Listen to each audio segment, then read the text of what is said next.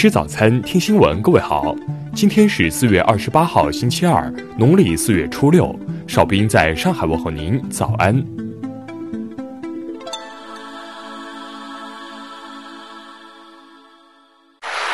首先来关注头条消息。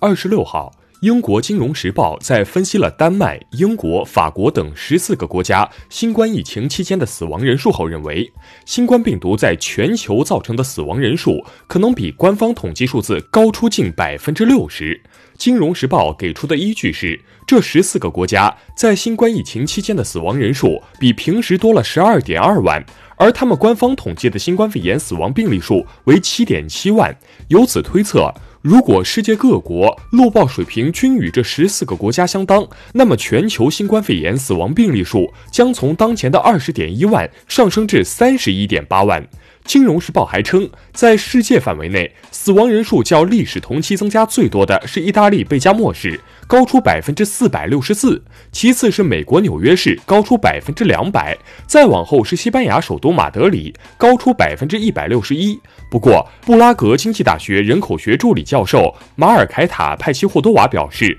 金融时报预测的上述数字很有可能是保守的，因为在封锁政策下，平时可能致死的因素已经少了很多，比如交通事故和工伤等。下面来关注国内方面的消息。二十六号，湖北首次无现有新冠肺炎确诊和疑似病例报告，全国现有本土确诊病例降至一百例以下，境外输入病例治愈出院超过一千例，疫情防控取得重要阶段性成效。国家邮政局发布通知，要求严禁在校园周边进行摆摊投递，严禁出现邮政快递车辆无序停靠、邮政快递包裹就地堆放等问题。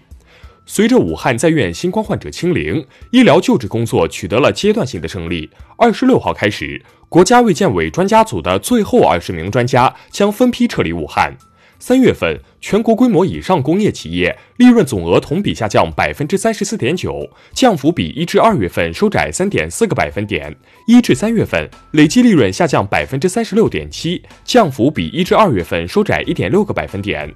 自五月一号起，民航局将开展为期八个月的专项行动，力争全年航班正常率稳定在百分之八十以上。社科院发布报告称，三月份全国二十四个核心城市综合房价超过二零二零年春节前的水平，同时也高于二零一九年全年最高房价，但是要低于二零一八年中的房价水平。截至昨天下午四时，香港特区没有录得新增的新冠肺炎确诊个案，这是香港出现确诊病例以来首次出现连续两天零确诊。针对网传被公安工商部门接管及证监会调查组进驻一事，瑞幸咖啡发布声明称，目前正配合市场监管部门相关工作，公司及门店运营正常。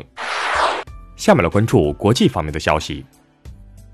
澳大利亚联邦政府首席医疗官布伦丹·墨菲二十七号说，澳计划扩大新冠病毒检测范围，包括将在无症状人群中开始检测，以确保不漏掉病例。为抗击疫情，泰国教育部决定削减2020财年预算的百分之十，以支持政府开展防控疫情举措。新西兰总理杰辛达·阿德恩表示，该国已经遏制住新冠病毒广泛的未被发现的社区传播，并将于当地时间27号晚放宽封锁禁令。日本将从当地时间二十九号零时起拒绝来自俄罗斯和卡塔尔等十四个国家的外国人入境。目前，拒绝入境对象扩展到八十七个国家和地区。韩国二十七号零时起实施居家隔离违规者佩戴电子手环的措施，违规者拒绝佩戴时需接受定点隔离。白宫经济顾问凯文·哈塞特表示。四月份，美国的失业率可能达到百分之十六或更高，需要更多刺激措施以确保经济出现强劲反弹。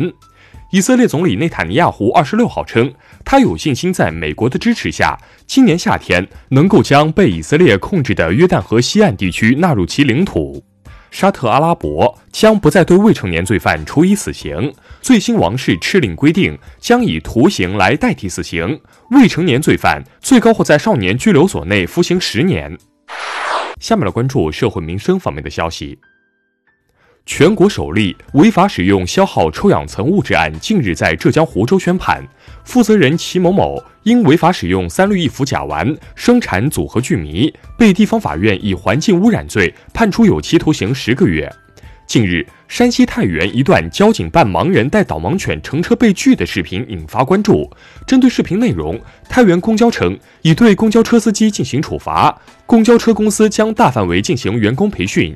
浙江杭州一小学教师鲍某为鼓励昔日学生方某自强自立，主动告知隐私，不料对方却以公布隐私为要挟，多次敲诈鲍某共计十八万元。目前，方某因敲诈勒索罪被判处有期徒刑三年八个月。近日，北京一女司机用白纸遮挡摩托车车牌，被发现后扔掉白纸拒不承认，还和同行男子辱骂踢打民警，称自己抖音粉丝百万，扬言威胁曝光民警。目前，二人已被刑事拘留。浙江温岭一男子管某酒后夜闯学校，面对保安劝阻，管某非但不听，还大喊“我要上学”，并将学校部分公共财物损坏。因涉嫌寻衅滋事，管某最终被处以行政拘留十日。最后来关注文化体育方面的消息。据《泰晤士报》披露，英超初步计划六月八号重启联赛，七月二十七号踢完本赛季，新赛季则在八月二十二号开展。二十七号，短道速滑冬奥会六金得主、韩裔俄罗斯运动员维克多·安宣布结束运动生涯。二零一九年四月至二零二零年三月期间，四川成都发掘出两百一十九座东汉至六朝时期崖墓，出土器物六百余件。河南二零一九年度五大考古新发现出炉：灵宝成烟遗址、淮阳平凉台城址、安阳新店商代晚期铸铜遗址、纪元柴庄遗址、洛阳沙场西路西汉墓入选。以上就是今天新闻早餐的全部内容。如果您觉得节目不错，请点击再看按钮。咱们明天不见不散。